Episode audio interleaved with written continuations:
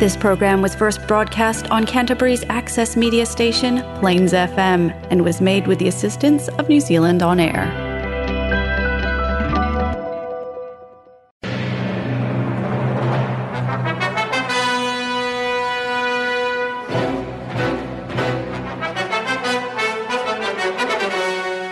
باقي من الزمن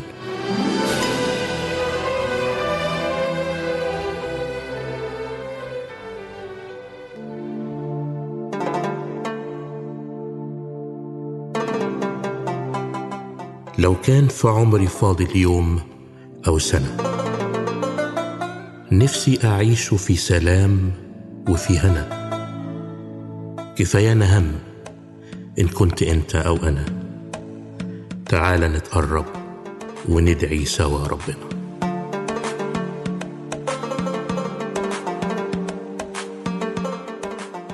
باقي من الزمن برنامج مسيحي باللغة العربية والفارسية. يعده ويقدمه بطرس مورجان باقي من الزمن إبحار في قلب الزمن يأخذنا إلى بحار المعرفة الكتابية والروحية. فقرات ممتعة عظات ترانيم موضوعات تهمك ودراما إذاعية في باقي من الزمن. فابقى معنا.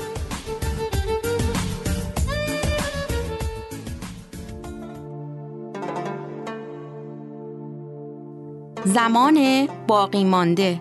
یک برنامه مسیحی به زبانهای عربی و فارسی. حاوی برنامه های مسرت بخش، معزه ها، سرودهای مسیحی، نمایش های رادیویی و غیره. با ما باشید. أهلا بك صديقي المستمع في لقاء جديد من حلقات برنامجنا الأسبوعي باقي من الزمن. في رحلتنا عبر الزمن نلتقي صديقي المستمع مرة أخرى مع فقرات جديدة ورسالة جديدة اليوم. فابقى معي كان لملك صديق حميم وكان لهذا الصديق قول مميز يردده في كل الظروف إذ يقول هذا حسن إيمانا منه أن كل ما يحدث فهو بتدبير من الله وبهذا يكون حسن. وكان الملك يصطحب هذا الصديق في كل رحلاته. وفي إحدى الرحلات الصيد طلب الملك من صديقه تجهيز البندقية لبدء الصيد وعندما أطلق الملك أول طلقة أصيب في إبهامه فقال الصديق كلمته المعتادة هذا حسن. فثار الملك جدا وأمر بوضعه في السجن. وحدث بعد فترة أن ذلك الملك خرج في رحلة صيد بمفرده فأخطأ الطريق ووجد نفسه وسط إحدى القبائل الهمجية التي تقوم بتقديم ذبائح بشرية. فأخذوه وأعدوه ليكون ذبيحة لآلهتهم ولكن قبل تقديمه لاحظوا إبهامه المقطوع فلم يقدموه لأن شريعتهم تلزم أن تكون الذبيحة كاملة الجسد. فرجع الملك فرحا وأخرج الصديق من السجن وقص عليه ما حدث واعتذر له ولكن الصديق قال للملك لست في حاجة للاعتذار فما فعلته بي كان حسن جدا. فتعجب الملك وتساءل السجن كان حسن جدا؟ فأجابه الصديق نعم لأني لو ذهبت معك لكنت أنا الذبيحة لأني كامل الجسد. صديقي إن ما يمر بنا من ضيقات قد يكون بسماح من الله للأحسن حتى لو لم نفهم هذا في حينه. فالأيام ستكشف لنا قصد الله من وراء ما تسمح به عنايته. يقول الكتاب المقدس احسبوه كل فرح يا إخوتي حينما تقعون في تجارب متنوعة. عالمين إن امتحان إيمانكم ينشئ صبرا وأما الصبر فليكن له عمل تام لكي تكونوا تامين وكاملين غير ناقصين في شيء. سلمت أمري في يديك وإنني راض وصابر راض بما يرضيك ربي. مخلصي راض وشاكر. سلمت أمري في يديك وإنني راض وصابر.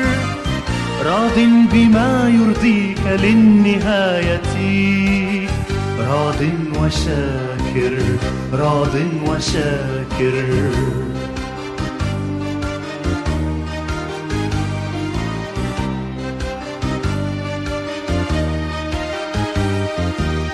ربي رضيت ما تريد وأنت قد صرت حبيبي أريتني الحب العجيب بموتك فوق الصليب. ربي رضيت ما تريد وأنت قد صرت حبيبي. أريتني الحب العجيب باديا فوق الصليب فوق الصليب.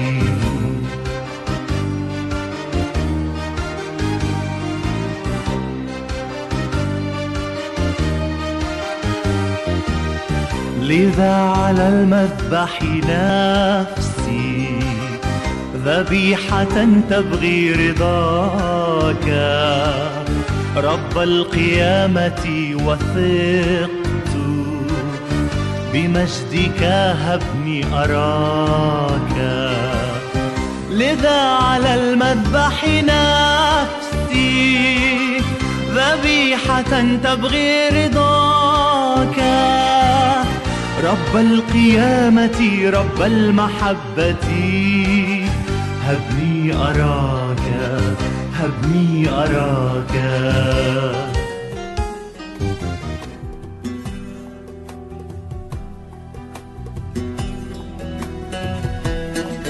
وردا على سؤال من أحد أصدقاء البرنامج قال فيه لماذا يسمح الرب بالألم والكوارث؟ نجيب.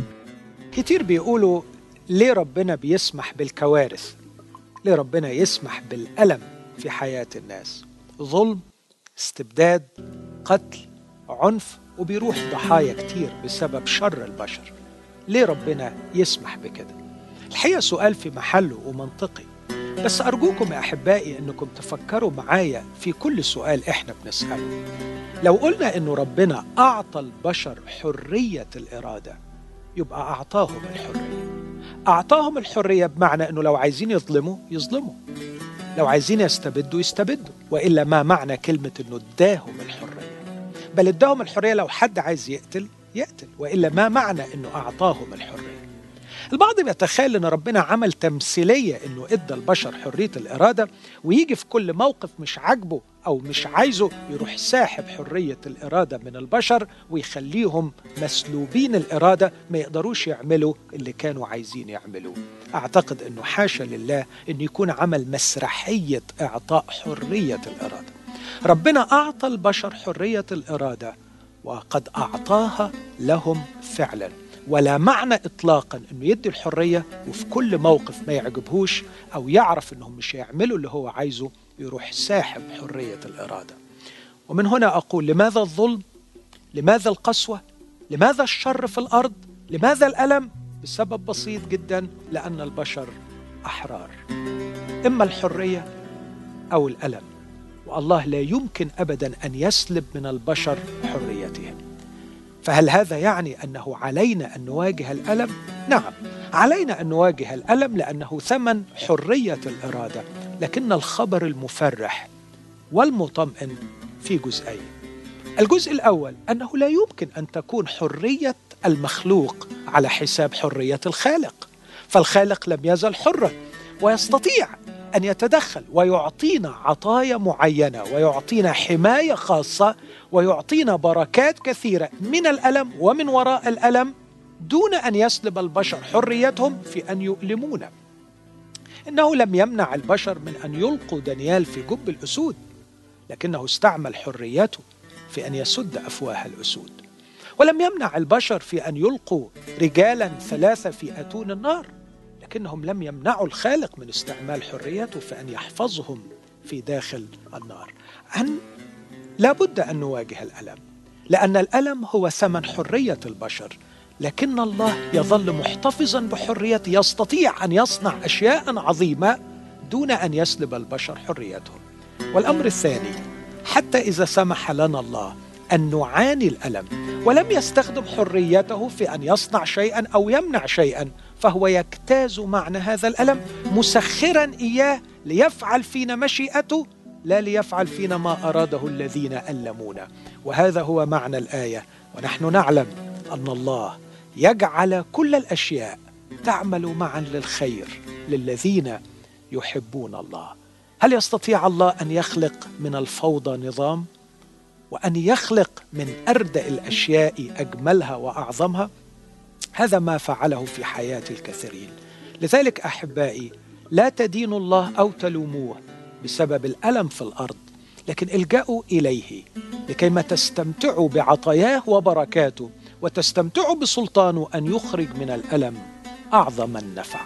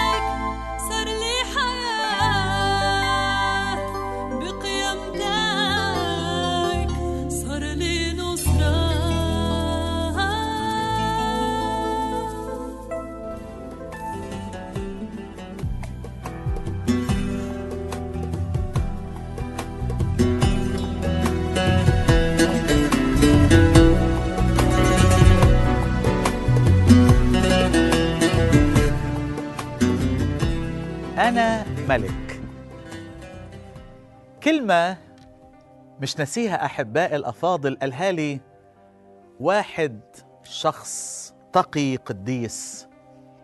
ظروفه صعبة جدا يعيش في كوخ صغير بل مصاب بأصعب الأمراض. كلمة مش قالها لي واحد سكران ولا واحد بيتباهى لكن شخص متألم. نفسي أحكي معاك الاختبار الجميل الواقعي اللي شفته بعينيا وحضرته بنفسي.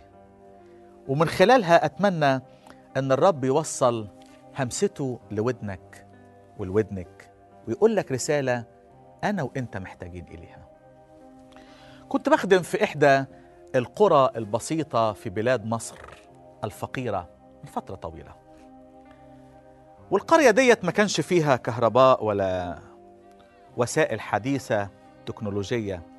فلاحين بسطة مزارعين يجوا من الغيطان أو الحقول يعني وياكلوا بعد كده يجوا الاجتماع ويخلص الاجتماع الساعة سبعة مساء وكل واحد يروح ينام بعد كده. وأنا كنت أقعد في مكان الخدمة دوت مع بعض الشباب يسألوني أسئلة ونجاوب من كلمة الله لكن كان بيشد انتباهي أسمع في سكون الليل في هذه القرية صوت ترانيم شجي رائع عذب في منتهى الروعة أحبائي.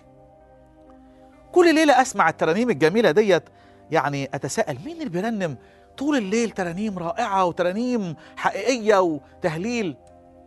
وبعدين سألت واحد من القرية أنا بسمع صوت ترانيم بالليل. يا ترى مين اللي بيرنم واللي بيهلل طوال الليل دوت؟ قال لي تحب تشوفه وتزوره قلت له يا ريت. خدني أحبائي الأفاضل ومشينا في شوارع القرية الضيقة لحد ما وصلنا إلى مكان بسيط قوي زي عشة. كوخ صغير يعني. وبعدين قال لي اتفضل. قلت له هنعمل إيه؟ قال لي الأخ اللي بيرنم. قلت له موجود في المكان البسيط والحقير دوت. قال لي أيوه. دخلت لقيت واحد نايم على سرير بسيط مشلول شلل كامل. تأثرت جدا لما شفت المنظر دوت. قلت دوت هو اللي بيرنم وفرحان بالرب بالطريقة ديت. لما شافني متأثر والدموع في عينيا قال لي ما تبصليش كده وأنا في المرض دوت ده أنا ملك وابن ملك الملوك ورب الأرباب. استنى بس عليا شوية لما الرب يسوع يجي في مجيئه وتشوفني راكب على الفرس الأبيض بالجسد الممجد ولابس الثياب البيضاء وأنا على راسي أكاليل من عند الرب. أثرت جدا بالكلام دوت وركعت جنبيه في التراب في الأرض. خدت إيده المشلولة حطيتها على راسي. قلت له من فضلك صلي لي.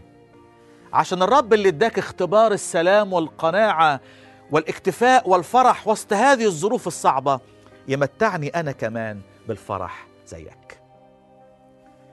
إخوة الأحباء الأفاضل أتمنى من كل قلبي أن تكون الهمسة وصلت ل... ل... لودني وودنك. همسة ربنا ليا وليك النهاردة. حوالين واحد تقي قديس. عاش فرحان متهني ومتهلل رغم الشلل رغم الفقر رغم الجوع رغم المرض اللي عنده. كان يعرف أنه ملك يعرف أنه وارث للمسيح يعرف حقيقة أنه أنه له مركز عالي في الرب يسوع المسيح. والسؤال اللي بيحيرني كتير قوي ليه مش بنقدر نفرح ونهلل رغم إمكانياتنا الكتيرة ورغم كل ما نمتلك من الحياة ورغم إن إحنا ما عندناش ظروف صعبة زي هذا الرجل؟ إيه اللي بيخلينا مش فرحانين حقيقي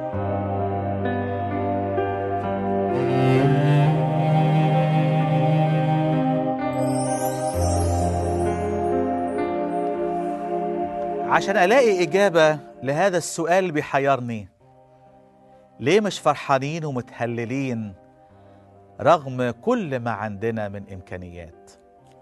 تعالوا نرجع لكلمة الله أحبائي ومن خلالها أتمنى أن الرب يوصل لمسته لقلبنا واعماقنا رسالة روميا أصحاح 8 عدد 16 ألاقي إجابة رائعة. الروح نفسه أيضا يشهد لأرواحنا أننا أولاد الله. فإن كنا أولادا فإننا ورثه أيضا. ورثة الله ووارثون مع المسيح. إن كنا نتألم معه لكي نتمجد أيضا معه.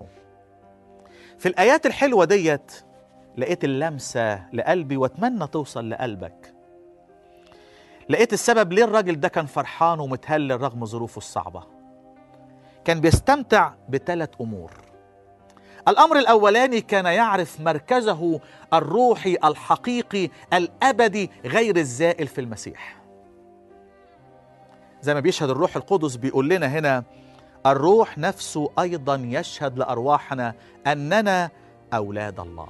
يعرف مركزه في المسيح. ما أعظم هذا المركز لما عينينا تتفتح عليه. إحنا بنبص بعينينا الجسدية أنا مركزي إيه في الأرض؟ بمتلك إيه؟ صحتي شكلها إيه؟ عندي إيه؟ وعمال أدور في دايرة مغلقة مقفولة مع أن هذه الدايرة لا تشغل في حيز الزمن الحقيقي إلا وقت قليل. زي ما قال الكتاب إن إن آلام الزمان الحاضر لا تقاس بالمجد العتيد أن يستعلن فينا. مركزي الحقيقي كابن لله. ده مركز مش وقتي مرتبط بعمري على الأرض وأيامي وسنيني لكن مركز مرتبط بأبديتي إلى أبد الآبدين.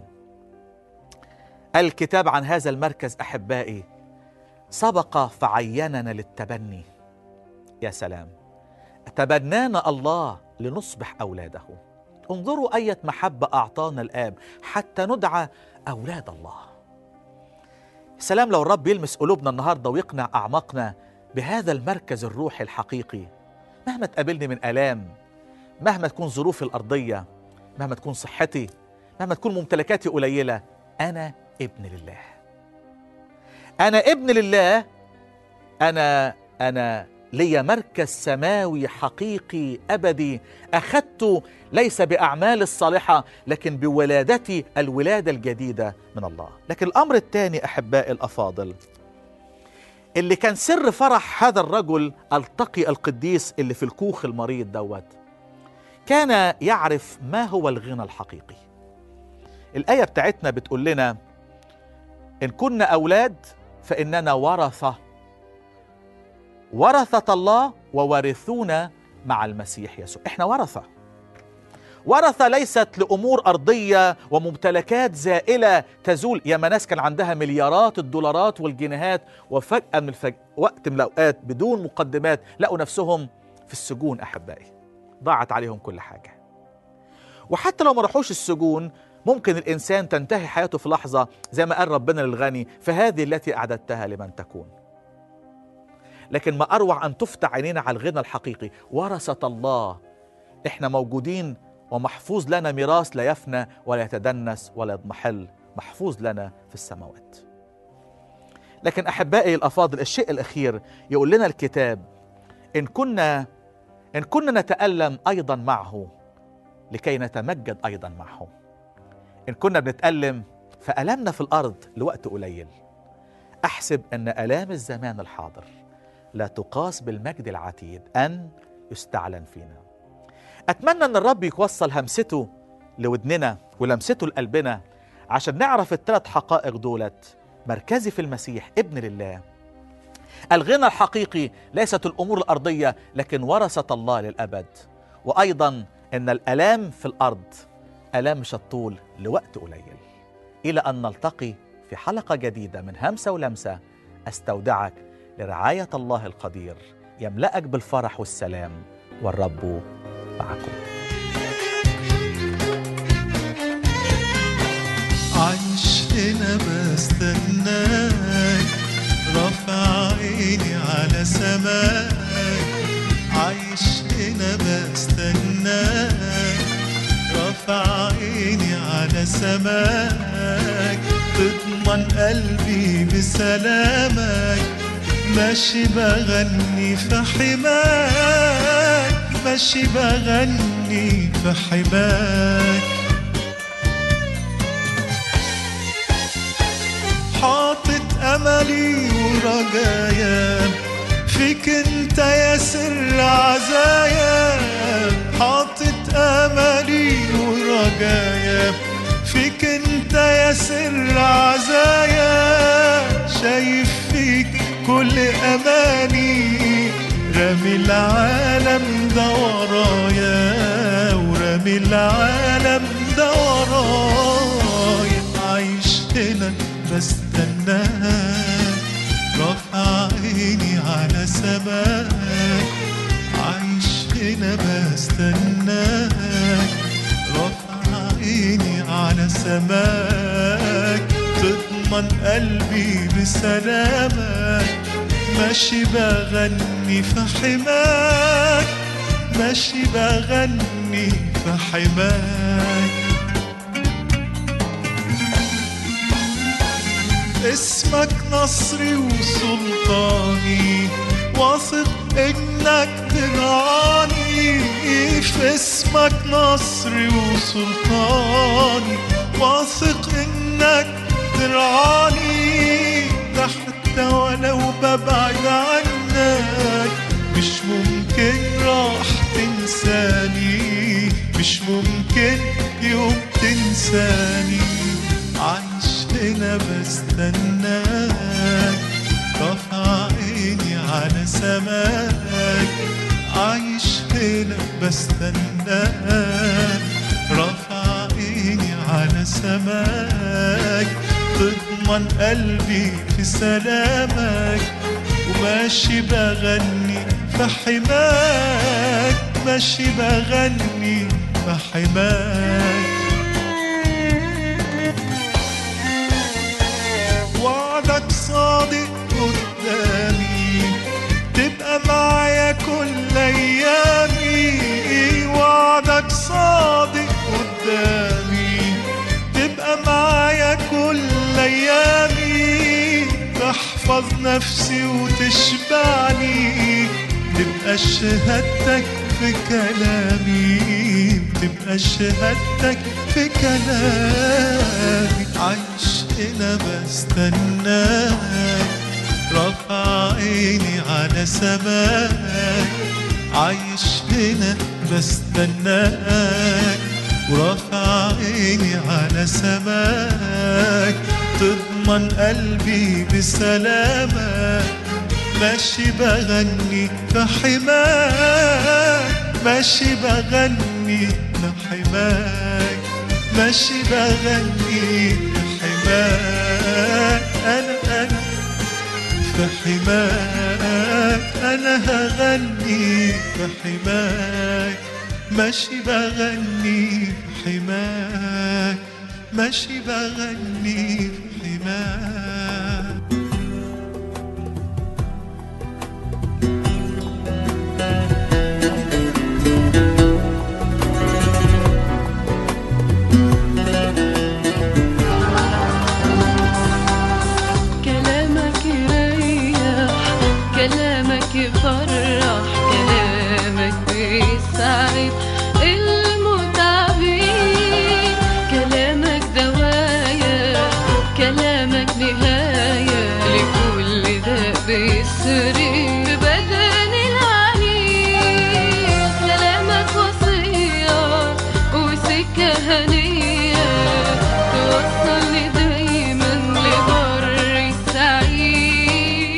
أعظم كتاب. أهلا بك صديقي المستمع في رحلة جديدة عبر أسفار الكتاب المقدس أعظم كتاب. في رحلتنا اليوم نأتي صديقي المستمع إلى نهاية إبحارنا في كتب العهد القديم حيث نأتي إلى رجوع شعب الله من السبي البابلي في عهد كورش ملك فارس. ابقى معي صديقي المستمع خلال رحلة اليوم. النهارده هنخلص مع بعض الجزء الأخير من تاريخ شعب إسرائيل في العهد القديم أو تاريخ العهد القديم. النهارده هنشوف الرجوع من السبي. اكتمل السبي 586 سقطت أورشليم. السبي هيستمر 70 سنة لأن الرجوع من السبي هيبقى سنة 536 قبل الميلاد. 538 قبلها بسنتين بيصدر أمر من كورش. مرسوم من الإمبراطور لكل الشعوب مش بس الشعب الاسرائيلي يعني إسرائيل أو اليهود استفادوا من مرسوم كان المقصود بيه كل الشعوب اللي موجودين في السبي. المرسوم ده موجود فين؟ آخر فقرة في أخبار الأيام الثاني 36 نفس المرسوم بيتكرر مرة تانية معايا في سفر عزرا واحد أول فقرة. ولما نعرف إن أخبار الأيام الثاني السفر اللي بعديه عذراء معناها إن آخر فقرة بنقراها في أخبار الأيام الثاني هي نفس الفقرة الأولى اللي بنقراها في عذراء بعديها على طول. لكن هي نفس المرسوم. المرسوم بيقول كل المسبيين يرجعوا. ورجع معاهم أنية بيت الرب اللي كان أخذها نبوخذ نصر بالعكس شجع الناس على إنها تستثمر إنها تتبرع بفلوس عشان تبني البلد اللي هي رجعها كل ده كورش اللي كان معروف عنه بسماحة شديدة في الدين يعني كان مدي حرية في العبادة غير عادية. هو ده كورش اللي إحنا عايزين نعرفه. فهيرجعوا على ثلاث مراحل. الأمر اللي صدر سنة 538 هيقضوا سنتين يجهزوا نفسهم عشان يرجعوا عشان يخلوا بيوتهم عشان يتجمعوا في مكان واحد عشان يرجعوا بقيادة زربابل. كل ده بنكتشفه في سفر عذراء من واحد لأربعة. في سفر عذراء بنعرف إن عدد المسبيين اللي راجعين من 52 ألف إلى 55 ألف واحد. دي المرحلة الأولى. لكن خلوا بالكم اللي كانوا موجودين أضعاف أضعاف الرقم ده. لكن دول اللي كانوا جاهزين. دول اللي كانوا عايزين يرجعوا للبلد والأورشليم وللهيكل. فإحنا عندنا هنا الأبطال هنا كورش وذروبابل كورش اللي بيصدر الأمر وزروبابل هو اللي بيرجع بالناس. ودي هنسميها المرحلة الأولى من الرجوع. اللي هيتم فيها بناء المسبح. أول حاجة هيعملوها إنهم هيبنوا مسبح. ودي أول حاجة عملها نوح لما خلص الطوفان. دي أول حاجة عملها إبراهيم لما دخل أرض الموعد. أول حاجة بيعمل عملها يشوع لما دخل وامتلك الأرض. أول حاجة بيعملوها. هم أول شيء عملوه لما دخلوا الأرض دي بنوا مسبح عشان يدعوا باسم الرب. وبالتالي وأول عمل عملوه لما دخلوا أيضا ابتدوا يعني يشوفوا إزاي نبني الهيكل. لكن حصل عراقيل كتيرة دسائس كتيرة منعت بناء الهيكل. لغاية لما جالي بقى حجاي النبي وزكريا سنة 522 قبل الميلاد. يبقى المرحلة الأولى 536 قبل الميلاد المرحلة الثانية 14 سنة بعد كده. المرحلة الأولى نقرأ عنها في عذراء من واحد إلى أربعة وفي المرحلة دي مفيش حد إلا زربابل موجود.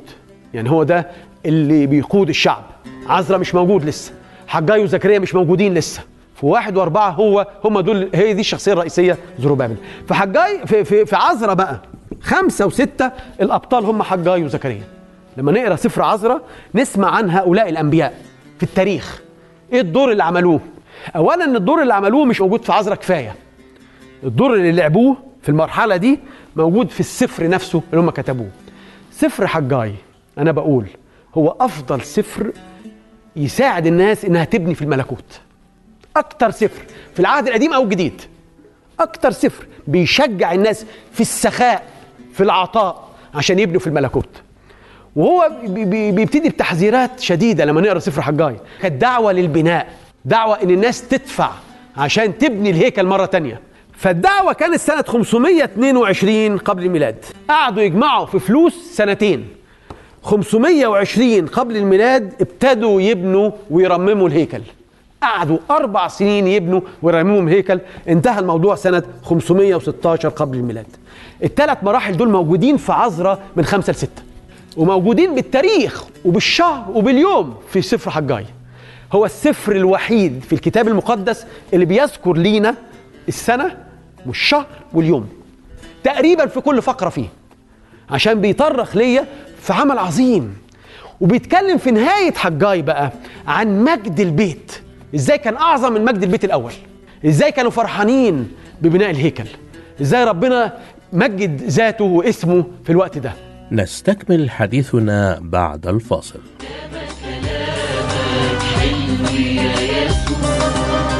وبستنى دايما صوتك يا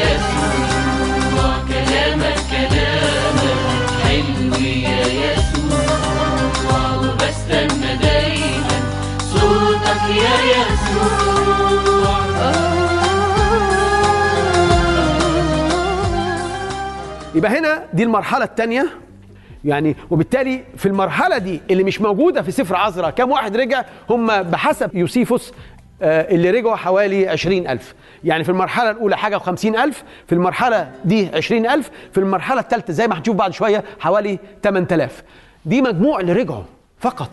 لكن في ناس آه، يعني ظلت في السبي في المرحلة دي تم بناء الهيكل. واكتمل الهيكل. يعني إحنا بن- بنختم في سفر عذراء ستة إنه في أربع سنين تم بناء الهيكل. بندخل بعد كده بقى لآخر مرحلة رجوع وكان فيها عذراء نفسه ونحمية في ناس طبعا بتفضل إنها تفصل بين عذراء ونحامية وتعتبر دي مرحلة تانية وثالثه أو ثالثه ورابعة. لكن أنا بقول هم ليه مع بعض؟ لأن الرجوع ده كان في حدود 458 قبل الميلاد. طبعا فعلا نحاميه جه بعد كده بحوالي 14 سنة. يعني سنة 400 يعني بعد كده. لكن النحاميه وعذراء قاموا بحاجتين. نهضة روحية حقيقية لكن أيضا كان في جزء كبير للبناء. يعني آه يعني كان في بنى وفي آه أمور بتحصل لأن سور ال- ال- المدينة كان متهدم. أبوابها محروقة وبالتالي بدون أي آه حماية. ال- المدينة عار بالنسبة لأي أمة فيها أسوار بالشكل ده ده عار. فكان هدف نحامية في الرجوع هو إعادة بناء آه، سور أورشليم. لما أعاد بناء سور أورشليم العمل ده هو العمل الأخير اللي حصل في تاريخ العهد القديم. سنة 444 أتم نحامية في 52 يوم مع الشعب بناء أو إعادة بناء سور أورشليم. يبقى هنا بناء السور والمقصود به سور مدينة أورشليم. وطبعا إحنا مش متخيل سور بسيط. إحنا بنتكلم عن سور مدينة. وبالتالي العمل كان كبير كان عظيم كان محتاج لتخطيط. وتم في 52 يوم وتم سنة 444 قبل الميلاد. وكده بتختم أعمال العهد القديم. النبوة ملاخي هتيجي بعد كده لكن مفيش أعمال بعد كده. مفيش شيء سي- سيصنع بعد كده. سيسجل مفيش أحداث. ودي اسمها المرحلة الثالثة.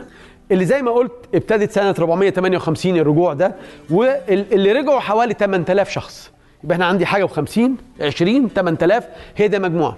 لا يمكن النظر للناس اللي ما رجعتش في الرجوع الأول أو الثاني إن هم ناس غير أمنة أو مش أتقياء. ليه؟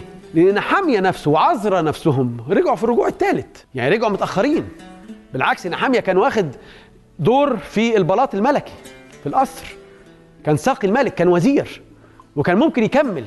لولا يعني حناني لما جاله وقال له عن الأسوار وعن العار وعن الأبواب. فبكى بقى وناح وصام وصلى أيام كثيرة لغاية لما طلب من الملك إنه ارتحشستا إنه يرجع بيه آه إلى بلده وعينه والي لمدة 12 سنة. 12 سنة واتجددت بعد كده. يعني رجع بعد 12 سنة وجدد له المدة مرة تانية. لكن عايز أقول دي سنة 458 طب 458 دي مذكورة فين؟ في عذراء من سبعة إلى عشرة زائد كل سفر نحامية من واحد إلى 13 ده الجزء التاريخي اللي ممكن نرجع له عشان نعرف إيه الأحداث اللي حصلت من هنا. سفر عذراء بيركز على النهضة الروحية وسفر نحامية بيركز على الحاجتين النهضة الروحية والبناء. والرجوع لربنا والرجوع للشريعة. يعني أمور كتيرة كان هم بعاد عنها لكن نحامية قاد الشعب قيادة روحية وقيادة إدارية آه، في نفس الوقت. إحنا عايزين نرجع للأيام دي عشان نشوف مرة تانية أو ال- ال- الزمن ده عشان نشوف مرة تانية إزاي ربنا بيدعونا الدعوتين. إن إحنا نعمل في المكان اللي إحنا فيه إن إحنا يعني نشتغل وفي نفس الوقت إن إحنا نصلي. وان إحنا نتوب وان إحنا نرجع له. الأكتر من كده الأصعب من كده هي في أيام السبي نفسها. يعني الدرس الأكبر في رأيي أنا مش في سنوات الرجوع لكن في سنوات السبي. وإلى هنا نأتي صديقي المستمع إلى نهاية رحلتنا عبر أسفار العهد القديم. نلتقي بمعونة الرب في الأسبوع المقبل مع رحلة جديدة في أسفار العهد الجديد فإلى أن نلتقي أترككم في رعاية الرب.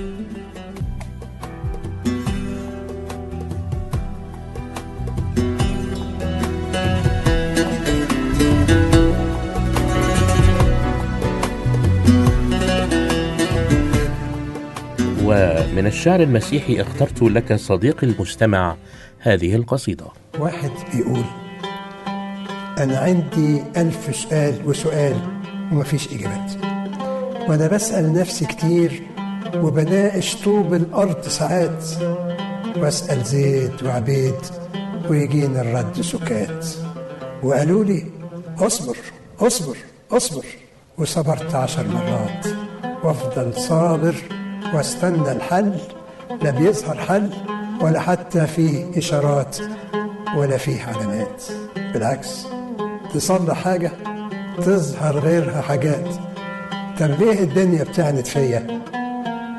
ليه الدنيا بتعنت فيا أنا أنا بالذات هتقول لي في غيرك ساكتين راضيين نايمين في سبات جايز لكن أنا مش قادر ابدا ابدا أنسى الطلبات. وبقول يا رب اديني كمان وكمان. اديني حتى قبل ما أقول لك. هات. ودي حالتي يا صاحبي. وجايز ليك رأي مخالف. أنا مش عارف. علمني. اقنعني. فهمني. وأنا رأيي ممكن أرجع فيه. نورني. والعند بتاعي مش هتمسك بيه. شبعي فيك برتوي منك انت إلهي وعيني عليك. منتظرك راحتي في شخصك. قلبي وروحي بين إيديك. شبعي فيك برتوي منك انت إلهي وعيني عليك. منتظرك راحتي في شخصك قلبي وروحي بين إيديك قلبي وروحي بين إيديك.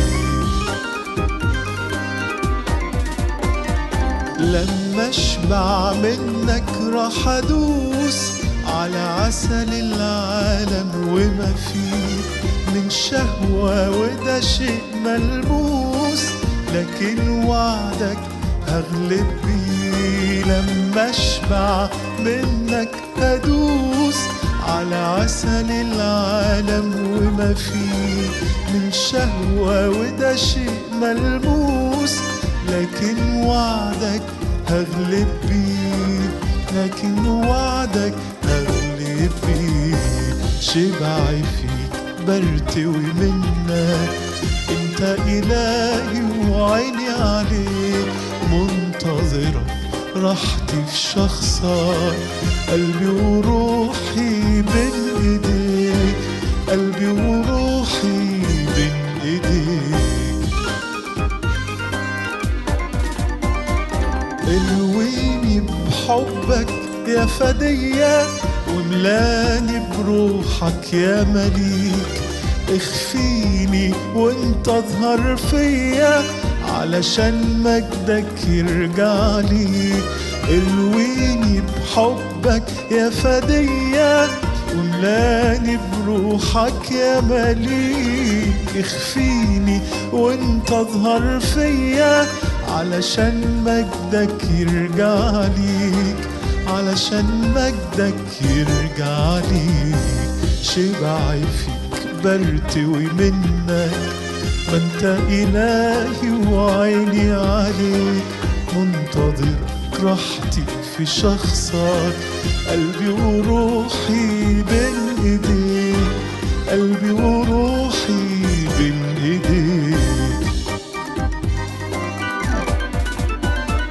منتظرك غير خطواتي واتحول وابقى بركان. يتفجر عملك في حياتي تعمل بيا في كل مكان. منتظرك غير خطواتي أتحول وأبقى بركان. يتفجر عملك في حياتي تعمل بيا في كل مكان. تعمل بيا في كل مكان. شبعي فيك. برتوي منك أنت إلهي عيني عليك منتظرة ده راحتي في شخصك قلبي وروحي دول بين إيديك. قلبي وروحي بين إيديك. عيني عليك تيجي تاخدني. أعيش قدامك على طول. في الأبدية أنا هفضل أغني. ضيقاتي تنتهي وتزول عيني عليك.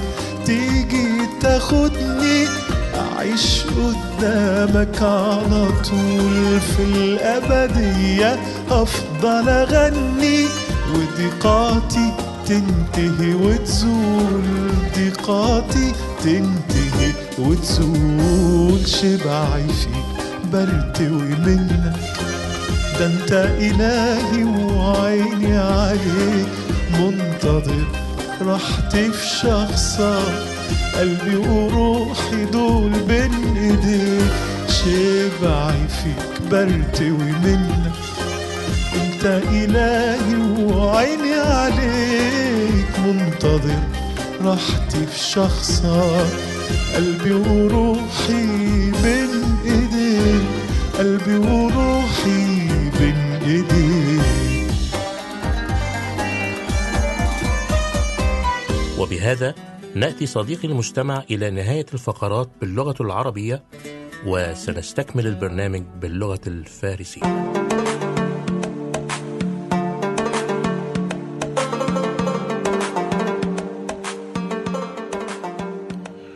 كنتم مع باقي من الزمن. سعدنا بكم ونرجو أن نكون قد أسعدناكم. أرسل إلينا بمقترحاتك أو تساؤلاتك. نرحب بالمشاركات.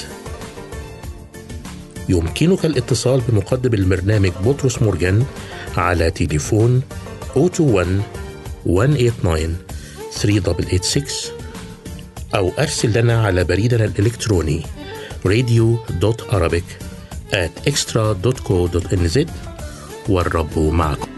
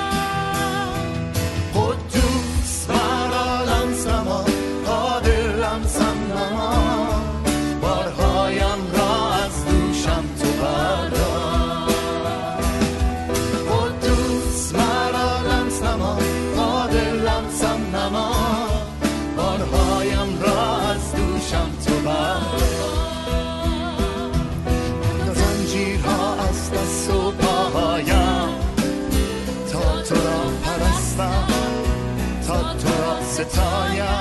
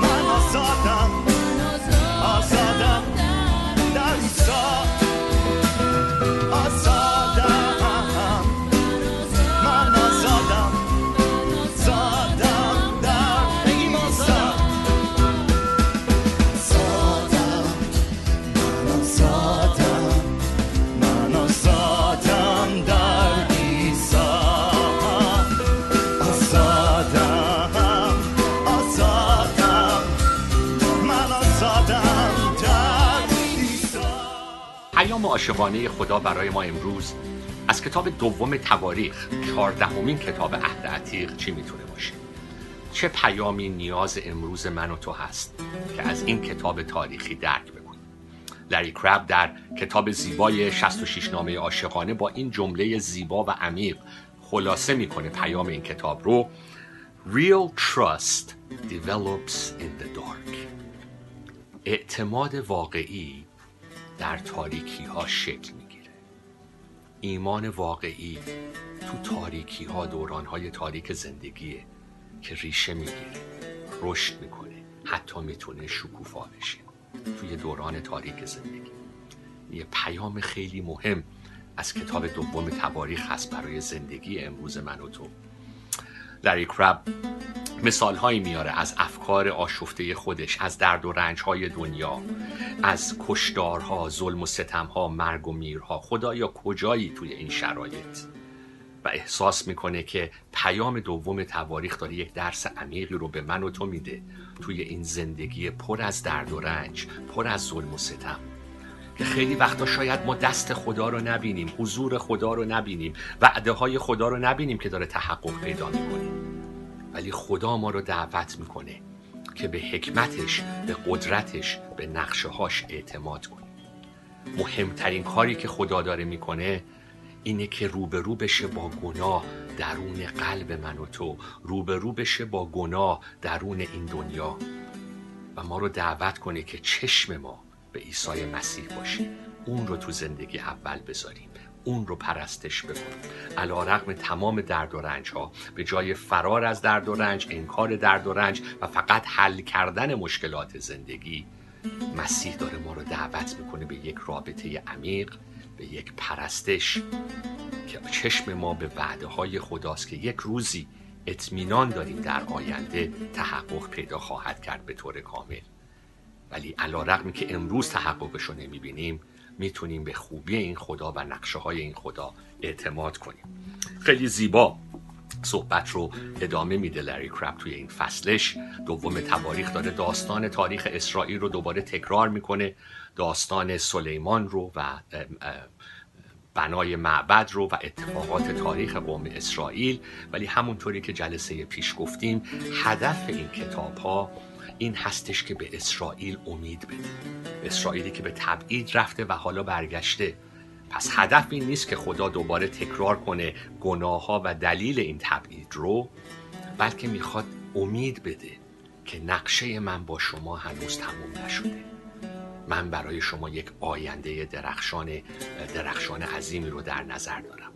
فکر نکنید که جلال معبد سلیمان آخرین نقشه من برای شما بود. یه چیزی پرجلالتر از معبد سلیمان خواهد اومد. و خدا داره یواش یواش قلب ما رو و قلب قوم اسرائیل رو آماده می‌کنه. یه پاراگراف خیلی زیبا داره نویسنده. میگه که خدا داره به ما میگه که علی‌رغم درد و رنج های دنیا و زندگیت علی‌رغم سردرگمی ها در راز عشق من زندگی بکن. آره شاید بعضی وقتا باید زور بزنی که به من اعتماد کنی. باید بها بدی که روی ایمانت بایستی ولی بزرگترین ارجحیت زندگیت رو این نذار که فقط مشکلات زندگیت رو توی این دنیا حل کنی. فقط شرایطتو توی زندگی این دنیا بهبود ببخشی. درد و رنج خواهد بود. خیلی وقتا منصفانه نیست اتفاقاتی که برای من و تو میفته. ولی من به تو قدرت میدم. که جلو بری. با امید به من و با اینکه منو تو زندگیت اول بذاری. شادیت رو رو من بنا بکن. اعتماد و امید تو رو من بنا بکن. من خلاهای زندگی تو رو پر می‌کنم. و تمهایی که کتاب دوم تواریخ داره روش تمرکز می‌کنه. بله از بنای معبد سلیمان ذکر می‌کنه ولی خیلی روی گناهان سلیمان نویسنده دوباره داستان رو تکرار نمی‌کنه. ولی چند بار به ما هشدار میده که سلیمان سازش کرد با قدوسیت خدا با نقشه خدا وقتی که ازدواج می‌کنه با زنهایی از قومهای بت پرست و اجازه میده که دوباره بت پرستی وارد اسرائیل بشه. سلیمان سازش کرد. و سازشش هم خیلی وقتا سعی کرد که توجیه کنه. ولی خدا نمی‌خواد که ما قدوسیتش رو سازش بکنیم ارادش رو سازش بکنیم با تصمیمات انسانی با تصمیماتی که فقط به فکر خودمون هست. و خیلی زیبا نویسنده مطرح می‌کنه که چقدر تاکید دوم تواریخ روی معبد و پرستش خداست. آسا در فصل 15 هم داستانش رو می‌بینیم که چطوری با پرستش های دروغ و بت پرستی رو مبارزه می‌کنه که بخواد اونا رو از اسرائیل دور بکنه.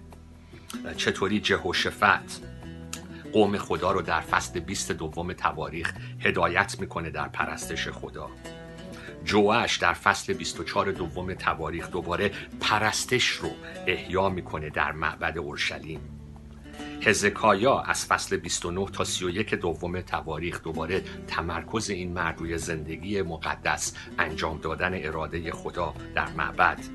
جزایا دوباره پرستش رو احیا می‌کنه کلام خدا رو دوباره مطرح می‌کنه بین قوم اسرائیل در دوم تواریخ 34 تا 35 پس مرکزیت پرستش مرکزیت اینی که حضور خدا رو بطلبیم هدف اول زندگیمون رابطه با خدا باشه.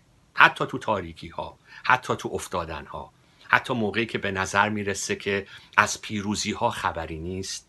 به جای اینکه اول بریم و بخوایم مشکلاتمون رو از نظر فقط روانشناسی حل بکنیم مشکلاتمون رو فقط از دیدگاه اقتصادی حل بکنیم ببینیم که چطوری باید توی شرایط سخت به خدا نزدیک بشیم او رو بپرستیم. و اجازه بدیم که حتی فشارها و سختی های زندگی ایمان ما رو قوی تر کنن و ریشه ما رو در اعتماد به توکل و توکل به خوبی خدا و نقشه های خدا بیشتر و بیشتر بنا بکنن تا هفته آینده شما رو به دستای خدای بزرگ میسپارم.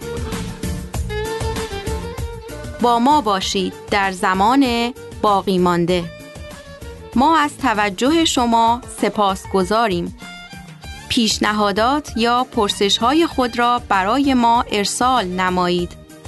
ما از مشارکت شما استقبال می کنیم راه های تماس با ما 0 21 189 38 86 radio.arabic برکت خدا بر شما عزیزان باد.